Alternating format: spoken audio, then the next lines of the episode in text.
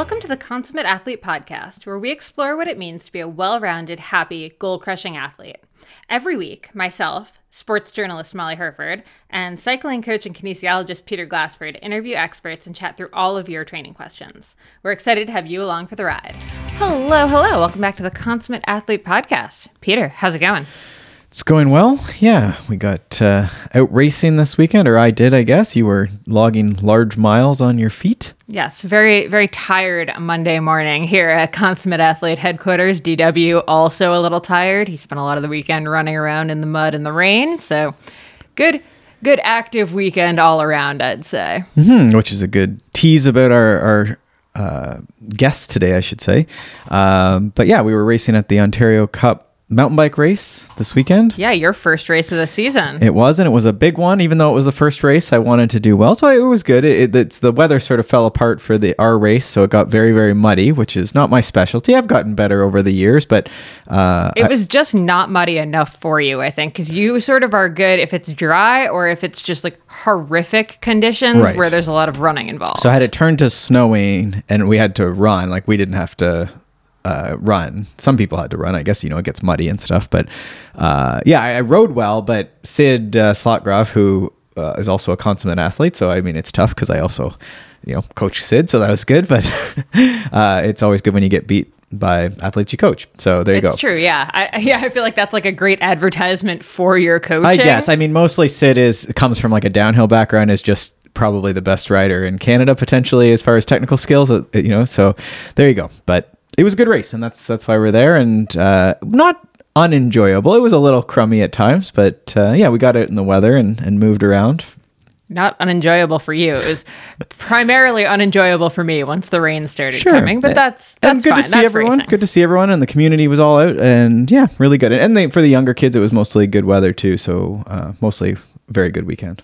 Yeah, you've you've started to make me nervous though about my my A race of the season is also literally the only race that I'm signed up for this season. So now I'm kind of a little stressed about that, like getting the first race out of the way. I'm like, oh no, my first race is the race. But I think, you know what? I'm not the type of person who really needs like the first race to necessarily kind of get through the the A race. And I mean, I guess more realistically, the the ultra or marathon plus space is very much just like your own race. There's not really a lot of that like competition type stuff that you really need to be uh, prepped mm-hmm. for, I guess. Probably depends, right? There's always a spectrum. You know what people are good at, what they're limited by, as you say, the, the type of event. Who are you, and what you're trying to do is what we come back to. Um, you could always jump into like a little weekly thing or a 5K or.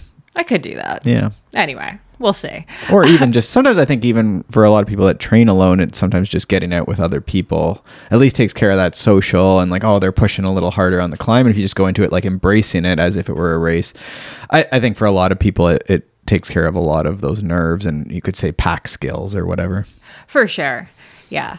But I mean, I think today's today's guest would argue that really just like getting out and, and spending a lot of time out in nature and moving as much as possible is going to be my my best thing to do right now. Yeah, p- potentially. I think I think it, to augment your training, that's certainly we have Katy Bowman on today. Back on the podcast. That's right. Katy was one of our like first big guests that we were so excited to get. I mean, just going back, this would be like four or five, six years now I remember recording that first podcast with her. I think we were like hiding in the closet at your mom's house mm-hmm. because we happened to be there at the time. Yeah, trying to get the best sound quality.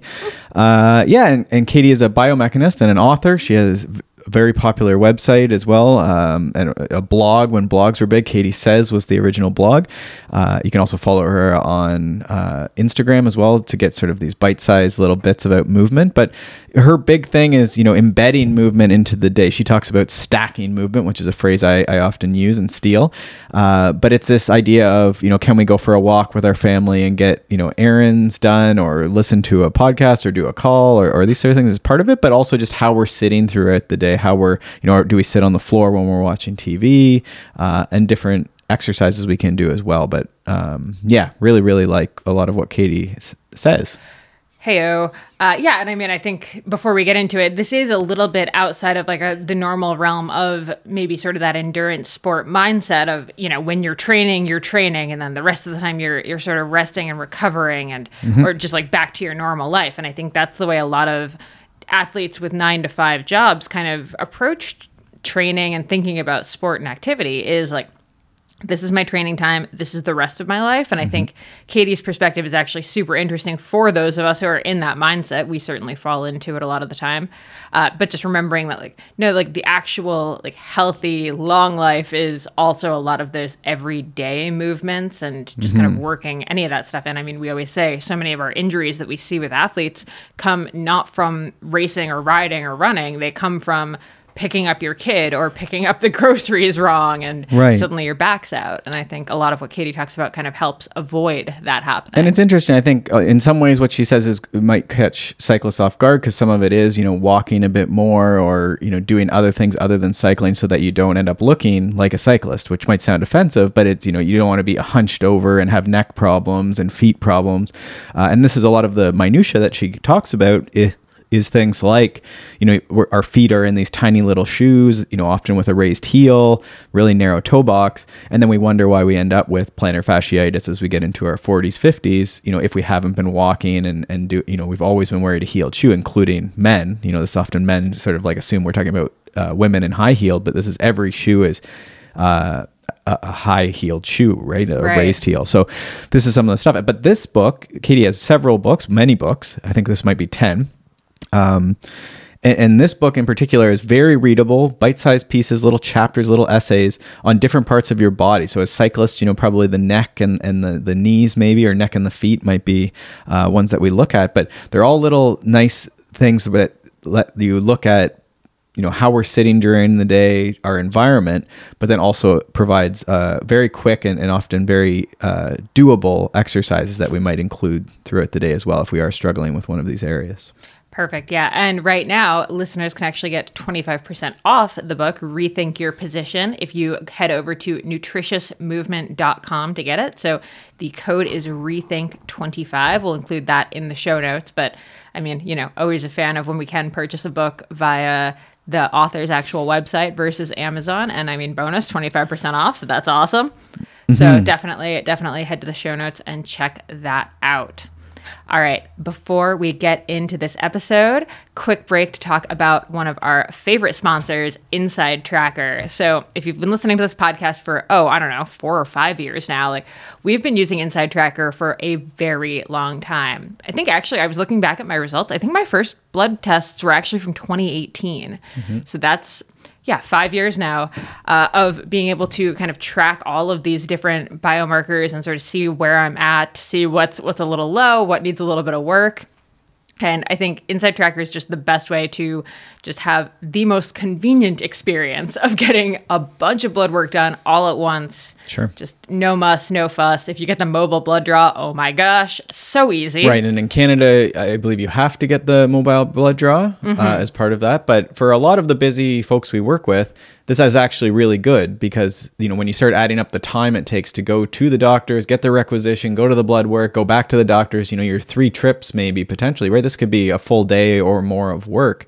Uh, you know, and I don't know how childcare, you know, factors in. So we've done this a few times where it's, you know, we're, we even have breakfast cooking and, you know, the person shows up, they're lovely and they take the blood and then we have breakfast and it really isn't that disruptive to the day at all. It's a little disruptive to DW, I'm not gonna lie, but otherwise things are things are great. And then the other piece that I really like that, you know, again, is hard depending on what type of setup you have with your doctor is the online uh, comparison, right? Where we can look at blood work, we can upload past blood work you've maybe done with a doctor or another service. And, and then you really have this nice, you know, graph of what is your baseline. And that's really our next level with medicine is moving to this, you know, not just the norms for, uh, you know, everyone on average, but also, you know, what is your normal, you know, over your life, uh, you know, of getting blood work. I think it's helped both of us actually, even with our doctor, because they can upload the CSV file, so like the actual like data file from InsideTracker. You can send it to your doctor, and they can upload it, and then boom, they have all your blood work. And I think it's actually helped both of us get then further blood testing or like follow up blood testing done via our doctor. So if you're someone who maybe struggles to get that stuff out of your doctor, this is kind of like the best first step I can possibly recommend to just kind of getting your doctor moving on checking things right, out. Right, There's that where the you know the doctor's hesitant, perhaps in Canada because of just you know the universal health care. It sounds good, but then sometimes you can't get the blood work that you you want to get. Um, and then also some folks don't have doctors, you know, they cannot get access to doctors at this time, you know, just with shortages and so forth. So that's it's another option from that perspective. And I think there's just so many sneaky biomarkers that a doctor wouldn't necessarily think to test, but if you're, you know, getting kind of all of this this full sheet done at once, it sort of really saves a lot of time. And and headache trying to find that one thing because it's like boom, it's all tested at once. And actually, since May is Women's Health Month, InsideTracker is actually adding an upgraded Ultimate plan that includes three new hormone markers that are critical to measure during a woman's reproductive and menopausal years. So, bonus, uh, all during Women's Health Month here in May, InsideTracker is not charging for these extra hormone markers. So, this is the best time uh, if you're a woman kind of hitting that, especially you know heading into that perimenopausal, menopausal time of life I think this is a great time to to get tested and get these bonus markers done for sure.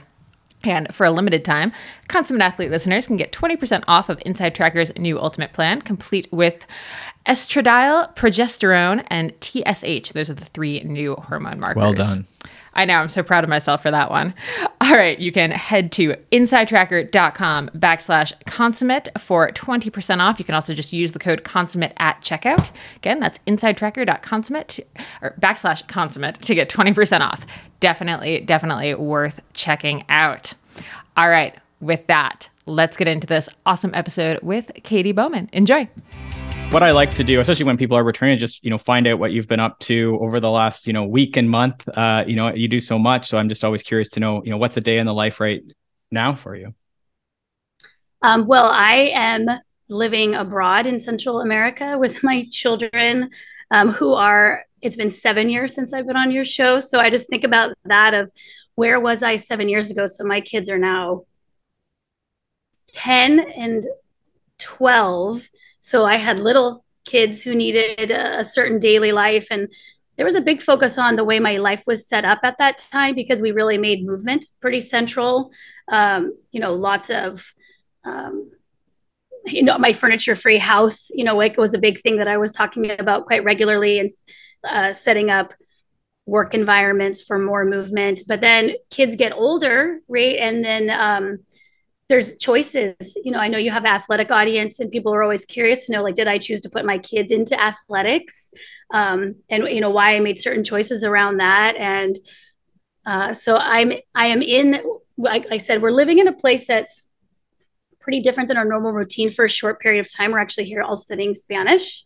That was uh, really important to us on our parenting manifesto that we had sort of a minimum two different ways of seeing the world through different languages because a language is so much more than the words. It's like a way of of engaging with concepts around you. So i wanted us to have have that. But then also what's really interesting in central america is how much more movement has stayed intact here versus in north america um, where a lot of movement has gone away quite recently. So it's been nice to walk the walk, so to speak, of a movement rich life that isn't because of choice for health, but because it is the lifestyle um, of the people that we are in community with here. So so that's been exciting, and it's been exciting doing it with preteens. Hmm. Um, so that's where I am right now. Okay. Literally well, and figuratively. well, the environment, you know, that's a big part. Uh, since we've last spoken, I think the environment you know poss- i would say it has to be partially influenced by yourself but also you know some different movements in the coaching and sport coaching world. You know the environment shapes so much of of the choices we make the actions we take the things we perceive. Um, so that's that's really interesting that you've you know gone on, on this adventure to try and find different different things. Um i think i you know i wanted to ask about I guess I'll just ask the civil question that's in the top of my head. Is so did you are your kids playing any organized sport, I guess? Um they are. You, they, they are. I mean, okay. that's that's interesting. I mean, like that's an interesting decision because I don't think, you know, I come like I'm a biomechanist. You know, for those listeners who don't know, um, so I was involved. You know, I spent a lot of time in kinesiology departments at uh, university. I was I was moving through my college career and undergrad and graduate school, so I work with athletes, and and I have been an athlete, but um, I've never really been a team sports person. So I definitely am more drawn to the individual challenge of bettering myself through um, races, you know, or just run or, or, just setting myself up like I want to run 10 miles, I want to run 20 miles, you know, like that sort of of um, way of of of getting that element of life in my own life. But my husband is a, a football player, soccer player. Um, for years and a very good one. And so he was always really like, of course, of course, the kids will play soccer, you know. Um, and his point wasn't so much about the athleticism of it, which comes naturally to him, although he definitely needs that as an outlet, both the physical part, but the competition part as well. Mm-hmm. Um, that that it's he said it's um it's a it's a language of engagement with people around you that opens up the world. He is not his parents um, are um, immigrants from Ireland, and so he's moved around quite a bit in different parts of the world. And just one of the things that he realized was being able to engage in this particular team sport was a way of um, connecting with people instantly. And it certainly paid off. We came here and it's like I could just see my kids drop right into this common thing that they shared, which is football. And football, you know, not yeah. football the North Americano, but but uh, yeah, soccer. Right. Um, and and and I was like, he was like, this is what I was talking about. You know, it's this idea that you automatically fit in sort of with the kids around you.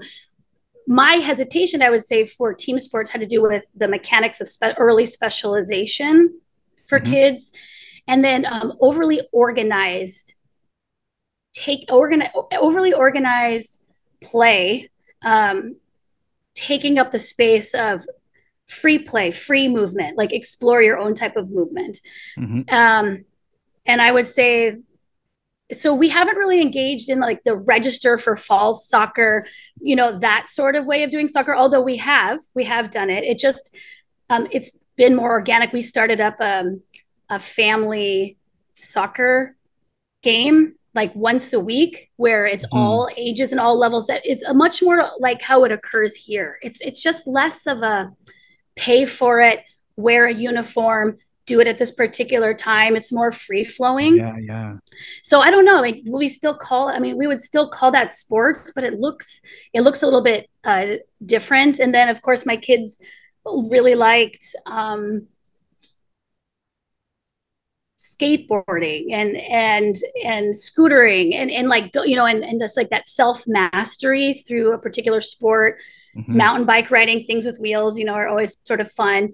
That all being said, that foundation that we established before we went to sports was in sort of like, it's sort of like choosing to teach your kids exposing kids to a palate like letting them set a palate for food that's not junk food first it's not and not to call sports junk food but just just bear with me for a second the idea of boring foods that aren't as hyper palatable, right? The idea that you are okay eating foods that sort of nourish you, even though they're not very jazzy or ta- or super tasty, right? Not everything has to be ice cream and chips and like fun food. So they have a, they are totally fine equally going on a 10 mile hike. You know, mm-hmm. they're they like, so they have a, a robust movement diet and so I'm glad we did it in the way that we did it, which is not made sports the sole way that they got their movement, but made sure that they had a competency or exposure to do the things that they wanted to do um, a little bit later. Because now it's it's made us able to just we're here, and so like walking to school five kilometers a day is a lot of movement you know, a lot of I think parents would say like my kid, my kids couldn't do that. Not that they couldn't physically do it, but because it would be so boring to a kid. And and frankly, there's plenty of adults that won't do it because it's boring. Also, yeah. um, they're like, I don't want that to be my movement. And it's like, well, that's just transportation. They will get their fun movement. I mean, the kids play soccer for two hours a day, just mm-hmm. you know, in that sort of competition. So so that's the way we did it, and I'm and I'm happy with the way that it turned out. Hmm. I think maybe a good segue from that would be, you know, you, are sort of talking a, a, very you know specific for kids uh, growing up you know exercise versus movement. And i know this is you know sort of fundamental to your work really is this you know differentiation. Can you can you run us through that just to update? You know the, the podcast we did seven years ago also has it but you know maybe yeah. you're thinking maybe you're thinking it's changed in seven years too. Yeah that's allowed to happen too. But what is exercise versus movement? Right. So movement is the broadest category of like anything that you're doing physically that changes the shape or the loads within your body. So it's very general. It doesn't say anything about what activity you're actually doing. You know even um, walking on concrete versus walking on the sand are different movements, right? It's about the lows that are being created. Exercise is a subcategory of movement. And it, within the exercise box are things that you're doing uh, specifically for um, improving your physical fitness. And then there's a set of characteristics that makes it exercise and that you've uh, pre-planned the duration like you're doing it for so many minutes or hours. You're doing it for so far right? Like like i'm going to go on a 20 mile bike ride. Um, you are monitoring you know you're you're doing it like and not only am i going to do it for this long i'm going to do it this hard right? There's an element of determining uh, the intensity level. Like it, it counts at a certain intensity level but you wouldn't count it as a at some at, at, something done at a lower intensity. Like if you're not riding your bike up a hill really fast like if you're on a beach cruiser gonna go you know pick up something at the grocery store that wouldn't necessarily meet the qualifications of exercise. Mm-hmm. um, so that's that's still i mean those are the clinical definitions right? Like it's not there's not much uh, adjustment in there. Um, what I do talk about now is the new category. It's not a new category. The category's been around. Um, I just haven't talked about it as much because it gets a little bit more technical, and that's the the category of physical activity, which is also used in public health research. So, like, there's the big circle movement. There's a smaller circle inside of that, which is physical activity. Physical activity, in order to be physical activity, it has to be movement that causes you to expend um, more calories than at rest. So it's about musculoskeletal use and some sort of energy expenditure, although it doesn't have to be a tremendous amount. So, so walking to work, doing your own yard work, doing chores around the house. It's how many METs, METs, metabolic units, something yeah, yeah. uses. And then exercise actually is a type of physical activity. So not only is exercise a type of movement, it sits within the circle of physical activity. Mm-hmm. And then the one other example I throw out is that physically what you're doing is not necessarily different. You know, like you riding a bike for 5 miles at 60% heart rate max for the purpose of training and you riding your bike that same distance, same terrain at 60% heart rate max to the grocery store, the physical adaptations aren't different based on where you sit within the circle, but your intentions about it um, are. And the reason it needs to be differentiated is um, many people don't have an abundant amount of leisure time. And exercise is by definition a leisure time activity. So in public health, I think athletes and, and, and people who've trained and exercised for a long time have managed to carve and maintain a portion of their life dedicated to leisure time. And the activity they choose to that leisure time is training. But many people do not have um, leisure time.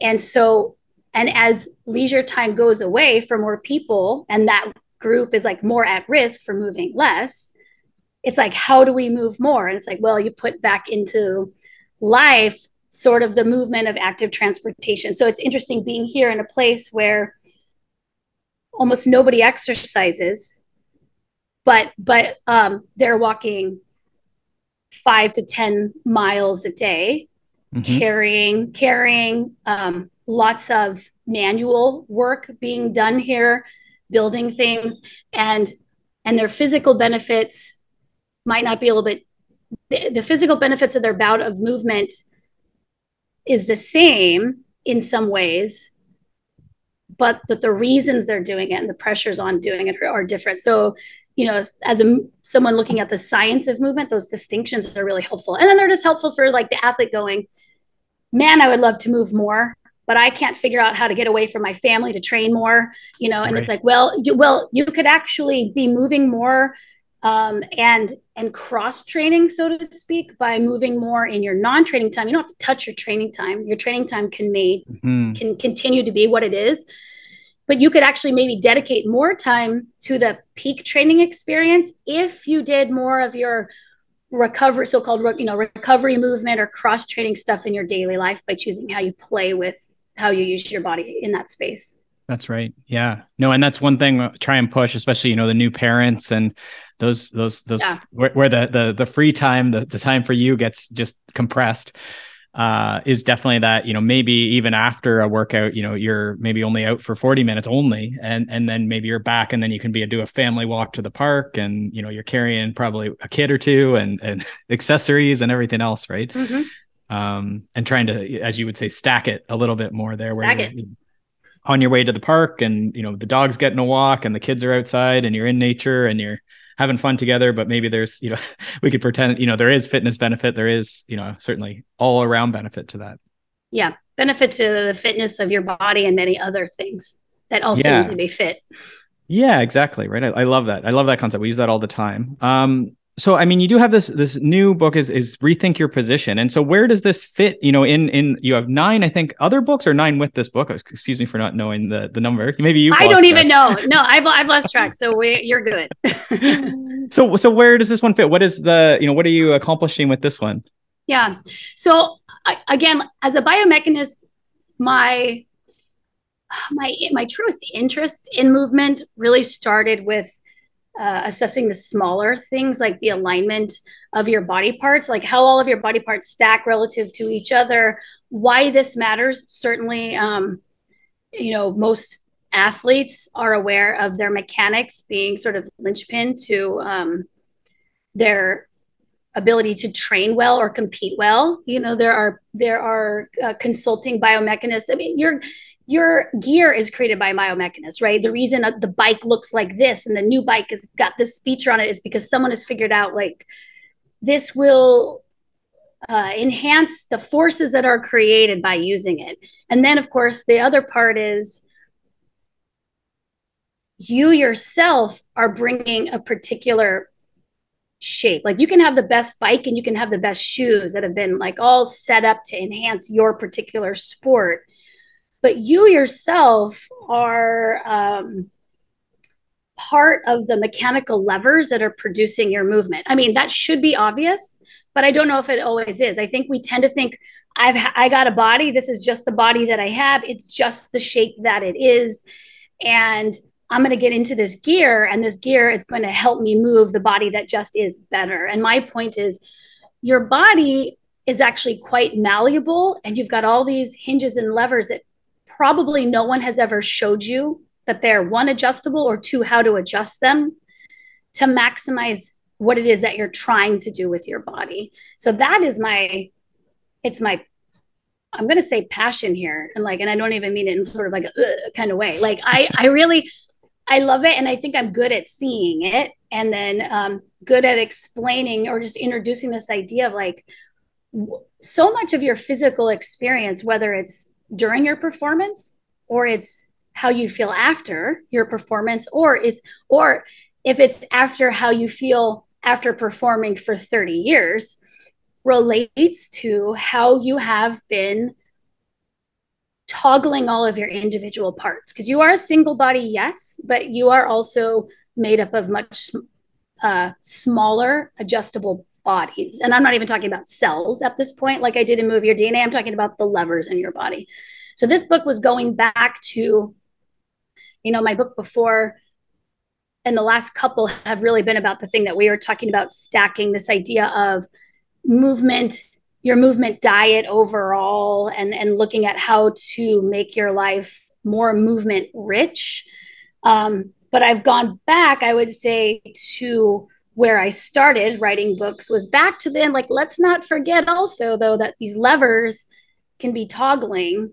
Um, you can do that. Um, and so it's a book of it's a book of that it's a book of essays because i don't know about you but i feel like life has really accelerated in so many ways um, life is accelerated so i feel like my reading time i used to read so much more and read more slow it's also maybe i have kids at this age but it's like you know you have work and a kid and you're also trying to train your own body and like you know mm-hmm. and do all these particular things. Um so the idea of of being able to to to learn something that enriches myself in a short essay form is nice. It's a complete thought. But it's also a little bit deeper than like learning off of instagram or like these other super short forms where you get a really superficial level of understanding mm-hmm. that's not like it's too complicated to teach on social media. Like there's a mm-hmm. lot of accounts like trying to teach stuff and it's great to expose it, but we sort of need to go back into the longer form of learning a little bit so that we can understand an idea past its surface and see some of the nuance but at the same time we have less time so so essays is my essays is my answer to that right it's like the middle of the road because i like it i'm going to use the word toilet reader right now and I don't think anyone that's not a category at Barnes and Noble, but it's this idea of I'm going to take a few minutes and just like think about something. I'm in my chamber where no one else is going to come and bug me right now, and and that's and that's what it's written for. And just goes head to toe. It's organized. I yeah. usually all my all my other books have sort of been feet first to the head. This time I went head to feet, and that was on purpose. Yeah. Yes, I'm gonna go. I'm gonna go 180. you turned it on its head, so to speak. I did. I did. Yeah, yeah, and I it was it was great, and I you know I'm a kinesiologist as you know as well, I guess, and you know so I, will read it. You know I'll go pretty deep, and I understand I, I think pretty well. But uh, a I would say I appreciated the you know head to toe organized and short. Um, I also learned a few different things around the pelvis and the the sacrum. I was like, oh wow, okay, this is i learn, learn, more. Yeah. So you hit both ends of the spectrum, I guess, uh, with that. Um, and so I thought, you know, from here, you know, okay, we've talked about the book and it's head to toe, and I thought maybe we'd go through some more like cycling endurance things that I found interesting within it and problems that I'm having with clients and clients are having personally, I guess. Uh, if you're game, yeah, um, yeah, we got to talk about something. So here we sure. go. Um, so the the first one, this one, I guess is is sort of, I, I guess it's for me. Uh, you know, I found the concept that your shoulders, uh, were you know sort of connected to your hips and the hip pain, and maybe even you know lower than that was really really interesting, and, and shoulders and neck and stuff is just like that's like a cycling thing. So I was wondering if you could talk us through a little bit like this this neck, uh, you know, sort of shoulders and how they're connected to everything. Oh gosh. Well, let's talk about it.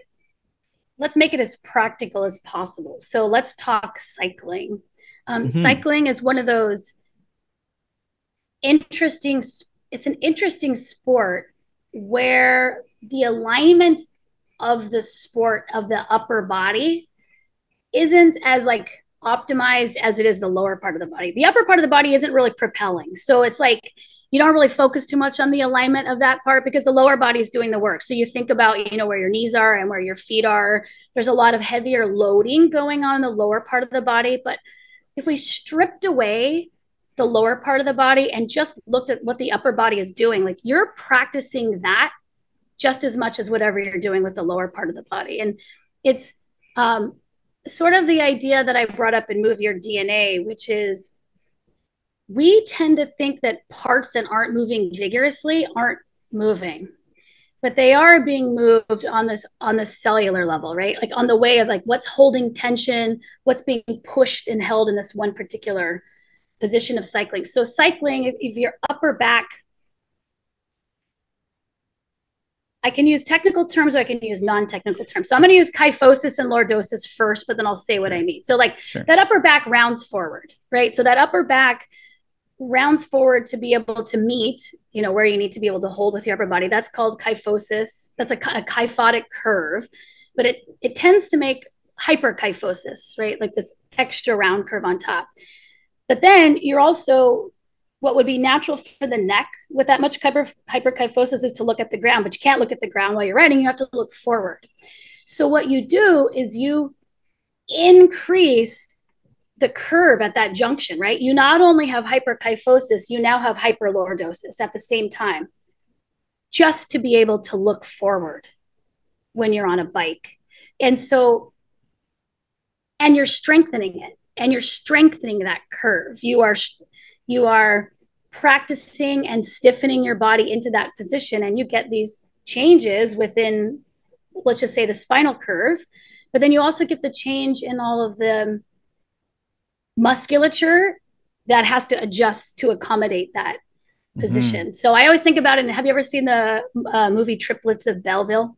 Yeah, it's a great one. Yeah. So what I love about that is sort of the hyperbole of the cyclist moving off of the bike. If I don't know if you remember, you might not have seen it. If you're a cyclist, you're like, "Oh, this is just a oh no." Way. We, right. I think mo- most people saw it. It may be, it's getting older too now, so we'll we'll yeah. put a link in the show notes to at least an image of, of what you're thinking about. Yeah, here.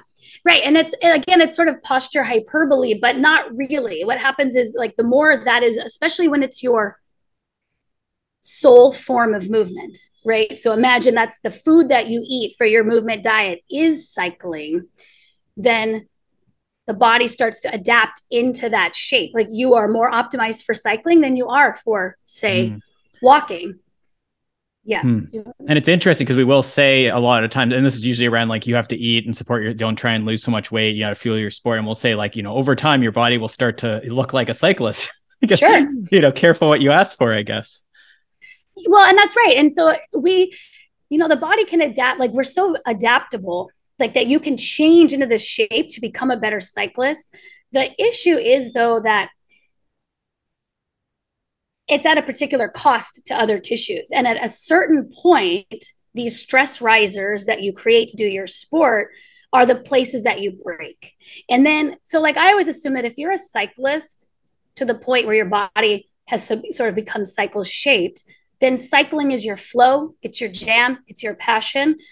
So to to prioritize doing other things around cycling so that you can continue to cycle. It's not to mm-hmm. take you away from cycling, it's to add more cycling to your life farther out. It's really hard to do things now when the payoff is farther out.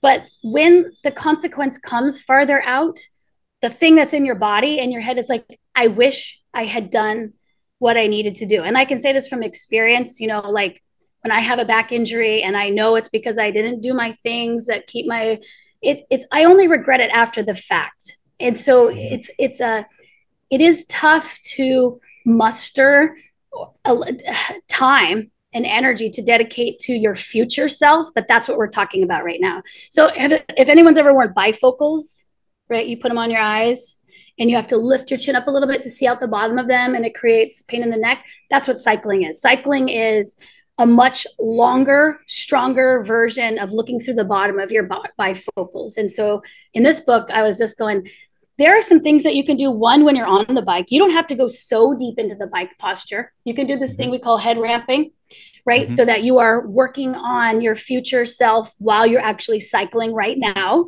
Mm-hmm. Bonus.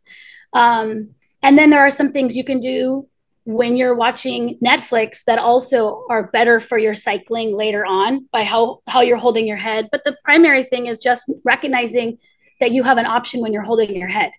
That's mm-hmm. the new idea that that I don't think everyone realizes. Like this is just my shape, and it's like sort of, but also it's malleable and and we're responding to loads all of the time, and you have a lot more control over your loads than you realize.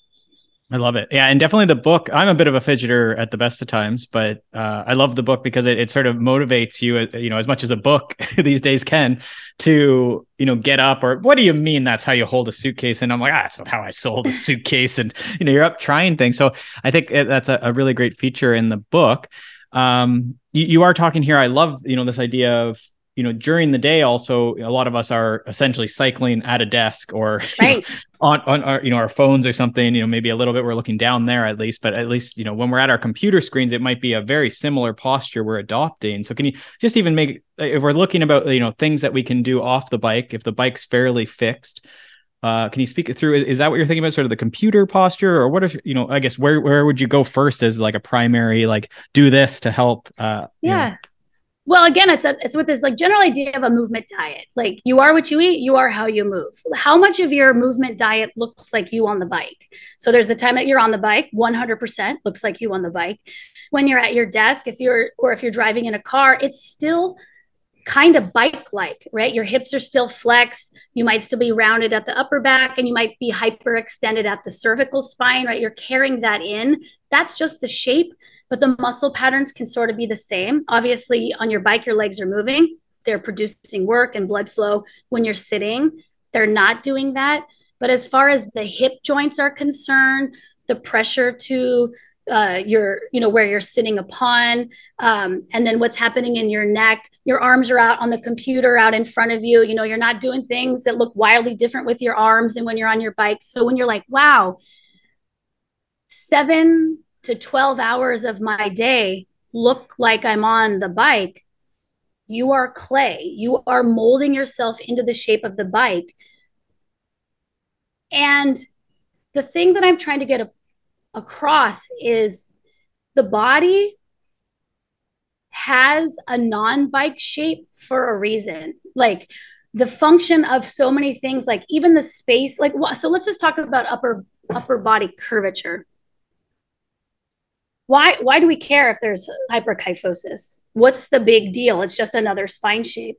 And the answer to that would be like you have to think about what's happening when your spine curves forward right? The spine upper spine is embedded in the rib cage also in your rib cage are your heart and lungs.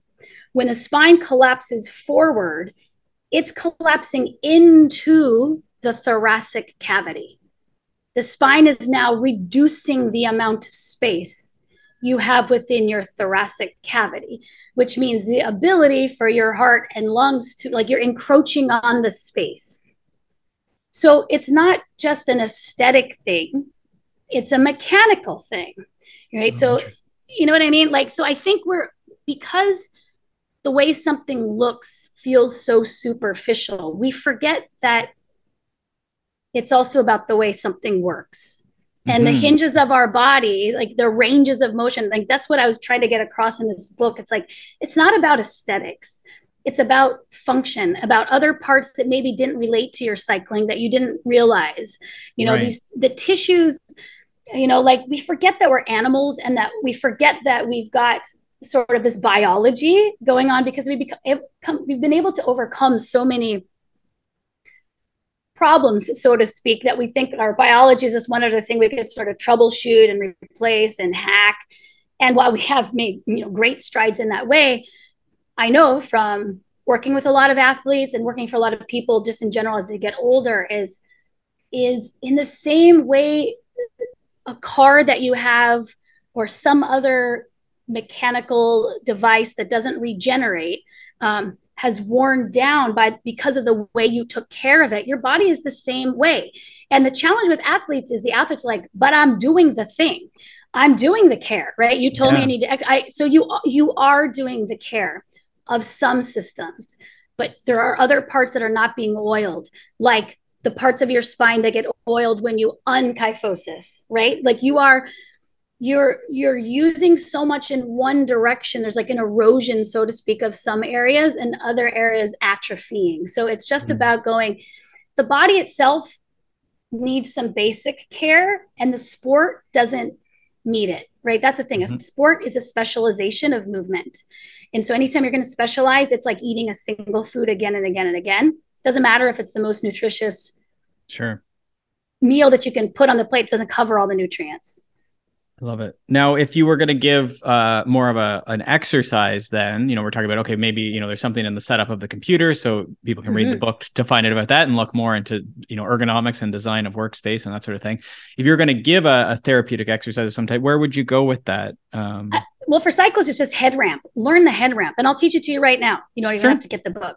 You know, it's this idea that all right, you your upper body is on the bike or or just even if you're just standing you know the fact that your rib cage is is sitting in its neutral position and then you're going to without lifting your rib cage without moving your spine you're going to lift your head up towards the ceiling and it's it's not back it's like up and back right so your okay. head actually gets higher and when you do that you decrease the kyphosis of your upper back and you decrease the lordosis of your cervical spine all at the same time. You can okay. do that when you're driving your car. You can do it when you're watching TV. You can do it when you're looking at your cell phone. You can do it when you're walking around at the grocery store. It's a move that's totally portable and you can use it at any time, but you are now creating forces that nourish the parts of your body that cycling is not hitting. Um, and you're strengthening yourself sort of away from falling into the cyclist shape. And then the other thing for cyclists is really you need hip extension. You are missing vitamin hip extension. The leg, the thigh bone, is never going behind the pelvis.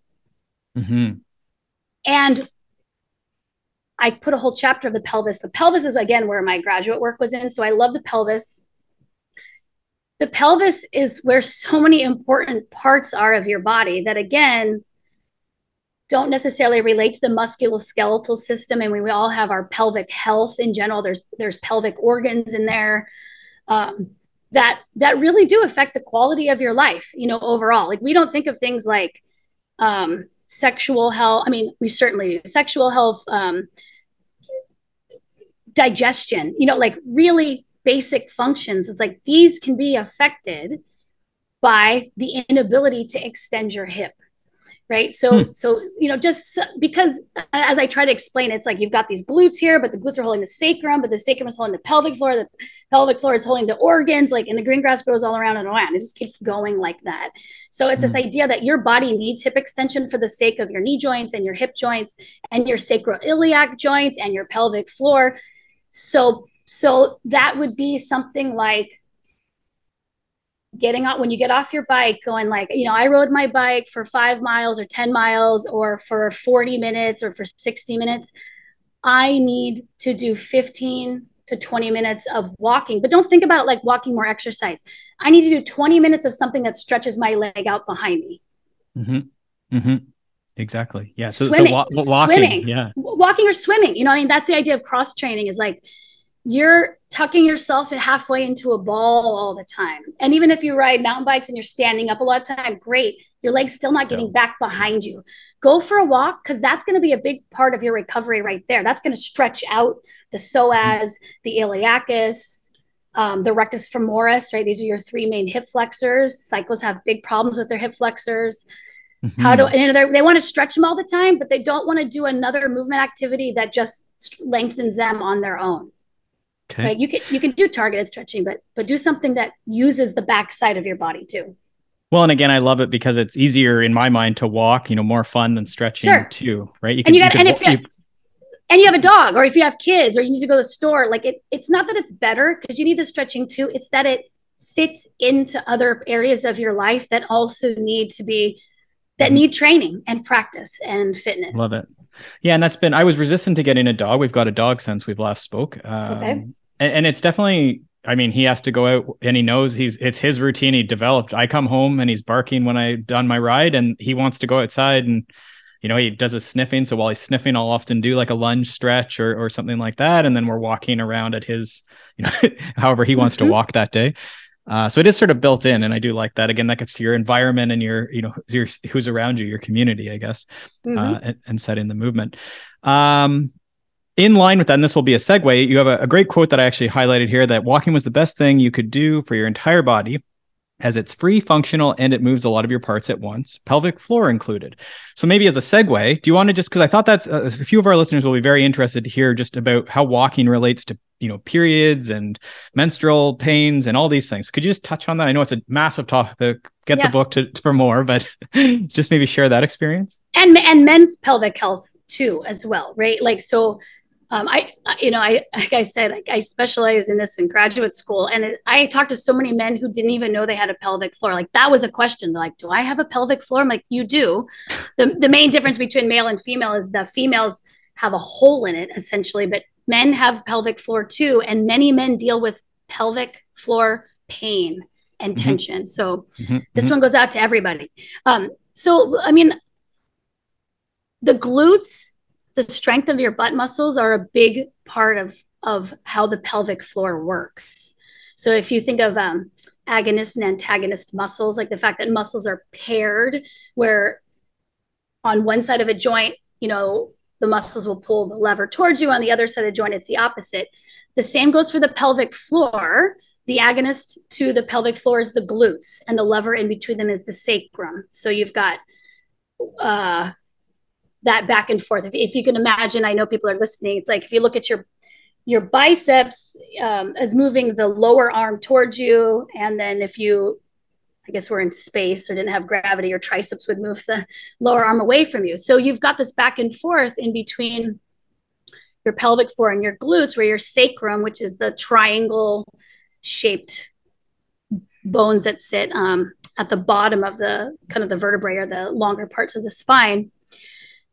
You know, like when you get up and move around, uh, your your your pelvic floor is always having to work right? It's always sitting under the load of your of your guts of the contents. And so it's always having to deal with that load and tightening underneath that load. And what what keeps it from getting to the short intense position is that the glutes on the other side every time you take a step if your leg if your leg swings back behind your pelvis gives you a glute contraction which pulls the sacrum back out so that you don't get a muscle uh, you know muscles don't work really well when they get very very tight when the sarcomeres are so overlapped they can't generate force any longer. They can be short and tight but they're not strong anymore. So it's this idea of of your of the strength of your glutes of the number of repetitions that your leg is going back behind you as being something that's working in conjunction with this other muscle that again isn't so much of a fitness muscle I think for runners, they're probably more tuned into their pelvic floor because when this problem comes with pregnancy, perhaps, or just a longer duration of time, you start to notice red flags of like, wow, my pelvic floor isn't keeping things like closed, like it's not holding my organs in or it's not closing my bladder or, or anything like that. So you start tuning into like, wow, this muscle isn't working in the same way where where if you dropped a pencil out of your hand all the time because your biceps stopped working you would probably do more about it like we sort of normalized the pelvic floor not working where where we would look faster you know for something of our limbs not working mm-hmm. so again walking is one of those things where it's very easy to um, balance out the amount of time we we use our body in a way that's not that supportive to the pelvic floor, like sitting or cycling, you know, where where the where the muscles that would balance out the function of the pelvic floor are are left unaddressed. Or it's I, the way that i want to say it is there's tension patterns that are created through repetitive lack of hip extension that increases the chance for you to have this weaker pelvic floor. So it's just that's why I like it so much because one, it solves a lot of it solves a lot of public health issues that are mostly like metabolic, right? Like overall, the biggest thing that we're dealing with as as a population is metabolic issues. People aren't even moving enough to keep from having like diseases of the heart, like blood sugar, lungs, like sure, and that's a- stuff. athletes included, even with their sixty minute window, right? Yes, right. Um, so like for me, like that's why everyone's just like, if you just walked, like they found like the shortest walk can bring your blood sugar down, but people just aren't doing it. So like I, on that population, it's clear why it's so essential. But I would even go to the athletic population listening to this show now to say like it also is like a whole different movement food that you haven't been eating. And it's a movement food that you can use for transportation, time with mm-hmm. others, recovery, cross training, right? It's so it's so portable and accessible and and I mean accessible in the in the sense that it fits everywhere. And and if it, you know, it's like people are like, I don't have time to take a walk. So be it. If you only had so much time to work out, do your jam. But you wanted to spend more time outside, go visit your parents, spend time with your kids, go hang out with your girlfriends, like whatever it is, make walking the conduit for that thing mm-hmm. so that you are able to like easily get your arm. I mean, like just think about your arm position alone, cycling or even running tight, small, walking, mm-hmm. long arms, extensions, swinging back, helping balance out some of the yep. strength of your upper body. So so that your movement diet doesn't only look like all right, I'm on the bike and I'm working really hard. And like, okay, now I'm in the gym and I'm working really hard. My arm's behind me. It's like, I know I'm an intense person. I get it. But I have also learned um, that I can soften sort of the way that I do movement and I don't have to lose my edge. Mm-hmm. I, you know, in fact, it, makes me a better mover. I was going to say overall. probably, probably is beneficial. It, it does. Yeah. Yeah. yeah. Um, okay. And, and, so just to wrap that one up is, is you found that actually like uh, pain around menstruation actually decreases often with, with this for many people. Well, for, I mean, for menstruation dysmenorrhea that I talk about specifically, yes, walking, but but it's really making sure the levers that are supposed to move when you're walking are moving first. So there's a lot of correctives in the book, right? Like mm-hmm. I will give you 10 specific exercises because what happens is when you spend a lot of time doing whatever you've done that has made uh, the hips not want to extend, going for a walk regularly can absolutely help. But also giving that those hinges, the muscles of the groin, uh, your again those hip flexors that I talked about before, giving them some preparation through stretching before you go out will will get you those balancing contractions. So it's it's both. Like we really at this point need some corrective exercises in the same way. Like if you have a nutritional deficiency, you might start um, with supplement. Correct. Correct. Yeah. Yeah. Okay. Uh, I want to make sure we get to these three, so we don't have to go super deep on them. Uh, okay, we'll we'll see if we can do it. I, I Good luck, Katy. The, the, the, yeah, well, both of us there. Um, so plantar fasciitis, I'd love you just to talk about, you know, and, and encourage the the hamstring element to this. I, I, we have a lot of plantar fasciitis, so go with the hamstring and, and see where you find yourself. Yeah, I mean, I think I, I'll, I'll try to keep it simple and short. It's this idea that think about the issue of your foot as stemming from how you use your foot throughout the entire day.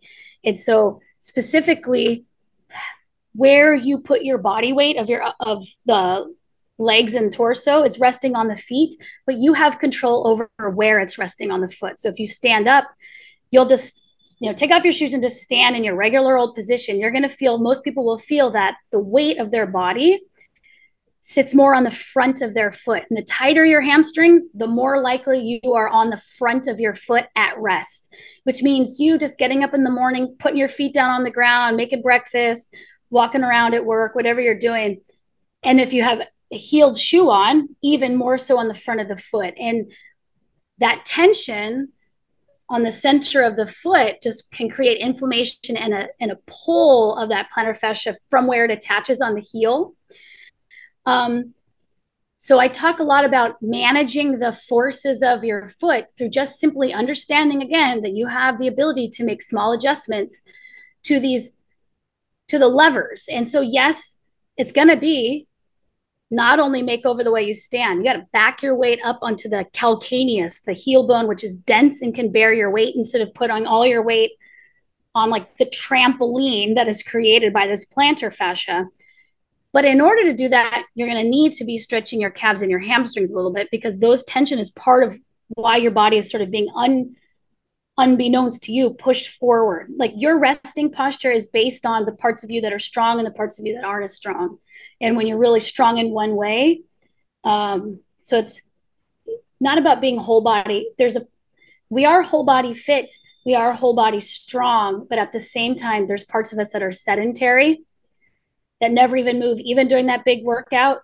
And then there's parts of us that are um, weaker for it. And when a weaker spot sits right next to a strong spot, that's going to be the point that an injury mechanically will arise. And so, learning how to hold yourself better and adjust the parts that are pushing you onto the weaker part of your foot, and then strengthening the other parts of your foot that also help you uh, stay back and use the backside of your body more just by standing there. So it's a it's a cyclic.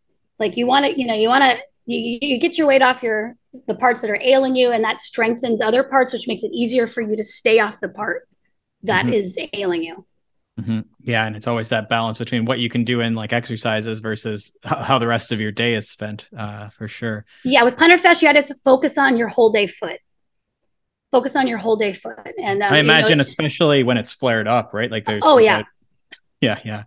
Uh, and your book, Simple Steps to Foot Pain Relief, is one we recommend often. That would be probably the best one if someone was, you know, had foot ankle pain. Oh yeah, I mean that's a that's a, I mean you could you could pick up rethink your position. Um, and probably make some good headway, at least an understanding. But simple steps of foot pain relief is such a, it's just right to that point. You know, it's just like, get me in there. Yep. Yep. Love it. The other one, I, I, wanted your opinion. This may not go anywhere, but we'll see. It, it, does seem like, especially in the endurance sport world, there's this big push for, especially around menopausal women uh, with strength training. I'd say strength training is getting really popular and, and, for good reasons. And then there's, you know, some misleading thing. I just wonder how that fits into your framework as far as, you know, this, you have to lift heavy, you know, it's the thing for aging. Like how, what's, what's your view on that and how does that fit in? Well, being a premenopausal woman, you know, myself, like that is a space that I'm in right now. Um, I think the conversation lacks nuance, or I would say re- reflects an exercise centric bias versus the movement perspective that I'm mm-hmm. Mm-hmm. trying to bring forth. That's actually going to be probably my next book. I love um. So, and this is something I talked about in actually my book for it's not book for kids. It's a book about how bodies develop, grow wild, which is grow the wild. book that I wrote last mm-hmm. one is to recognize that different tissues need different types of movements. So, a big issue for women in the pre and menopausal and postmenopausal stage of life has to do with bone health and and and strength like you're trying to prevent strength loss so in the context of um, people are only going to move for 60 minutes. What's the best i say 60 people are only going to move for 30 minutes. Like what's the best 30 minutes? That's sort of what's coming to the pinnacle. It's like if we look at the medical issues that plague people it's going to be these tissues. And so therefore we're going to prioritize the movements that um, maintain those tissues. But we could also expand the conversation, like I will say from experience, mental health is also very important. And being someone in the athletic space who has that background, I know that your sport of choice is often done for psychological benefit as well, right? So, so for someone who's like, but this is my sport, I don't this is part of my mental well you know like we don't think of brain tissue on that list like so like you so there's there's that tissue um, and then there's also the idea that as hormones are shifting you know that that things like recovery might be altered so you, we want to do less breaking down movements and um, there was a, an interesting article that came out in I think Outside Magazine, and I, I, you'll have to forgive me, and I can send you the link so you can put sure. it in if people want to follow it up. Where it's a long distance runner who really, she's also a bone uh, mechanics researcher, I think, where she was like her. She realized that training for long runs through long running was was increasing her risk for fracture because there is a threshold to the body in which it cannot improve beyond there's mm-hmm. a point for you know there's like a there's a i mean it's just the idea of homeostasis there's a point at which you could take a tissue where it's no longer good and she like it's it's actually once you get past a very short part of the run your body's not even really registering the load on bone anymore and it starts breaking down versus responding so so i think we're going to see you know women's health is always isn't as well hasn't been as well funded or as well observed historically mm-hmm. hopefully those things are changing but it's my interest to dig into all those things and to show sort of the landscape of we have a lot of options. And at the end, I think it's going to be about the individual, like which mm-hmm. tissues of you do you need to prioritize? Um, I've had many friends who've been endurance runners for a long time, and that was again part of their mental well being. But at the point where their habit became a psychological detriment because the pain or the injury was so great, it's like just like a nutritionist would look at your diet plan and be like, there's so much of this and not enough of this. If we dial this back, if we can still get you the outlet that you need, but with meeting these other tissue nutrients is better, like, could we do that? I think it's going to be that sort of um, specificity that we need going forward. Mm-hmm. Mm-hmm. Yeah, it's definitely a complicated question. Yeah, and and I think that's a great way to think about it too. Is probably a little different for everyone and there's a few different ways to go after it depending on what the the mix is for everyone what do you want i mean like at the end of the like all of this health recommendation is like what are you what's your goal because longevity or optimal well-being is some people's goal but other people like there's the thrill of life and i'm riding this hard. And like so you just have to know what it is that you're after and then you ask the question relative to what it is that you want because that mm-hmm. is going to be determine the answer. I love it well, we're getting here to our, our end of time. We've covered pretty much most of my things. I didn't expect to get through everything, uh, but I love just hearing your thoughts on a bunch of these topics and, and previewing the book for us. So the book is Rethink Your Position. It's out on May 11th, 2023. Uh, and if anyone's curious to learn more, they can certainly follow you on Instagram and, and find all your exercise, uh, you know, courses and different things, other books at nutritiousmovement.com. And if, am I forgetting anything there? No, you nailed it. Love it. All right. Well, enjoy your time, I guess, down south. Yeah. Uh, thank you so much. Yeah, cool. Thanks, Katy. We'll keep in touch. Thanks so much for tuning in to the Consummate Athlete podcast. If you want to hear more training, racing, and endurance sport advice, make sure you subscribe to the podcast and leave us a rating and review. You can also subscribe to our newsletter at consummateathlete.com for a weekly dose of inspiration and advice straight to your inbox.